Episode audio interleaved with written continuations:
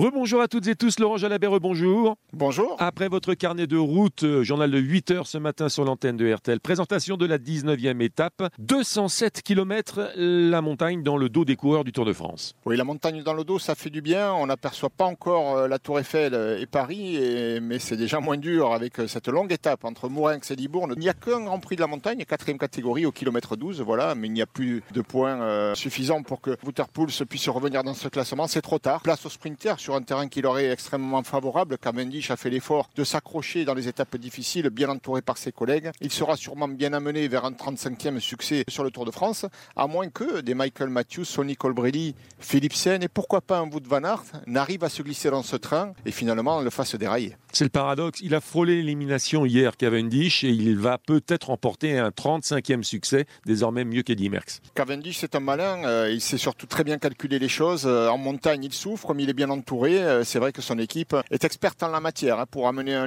sprinteur sprinter dans les délais, on l'avait vu l'année passée déjà avec Sam Bennett, ça marche et il garde des forces pour emporter le sprint qui ensuite après les massifs montagneux. Cette 35e victoire est trotte dans sa tête. Départ réel à midi et demi. Laurent Jalabert, bonne journée. Merci.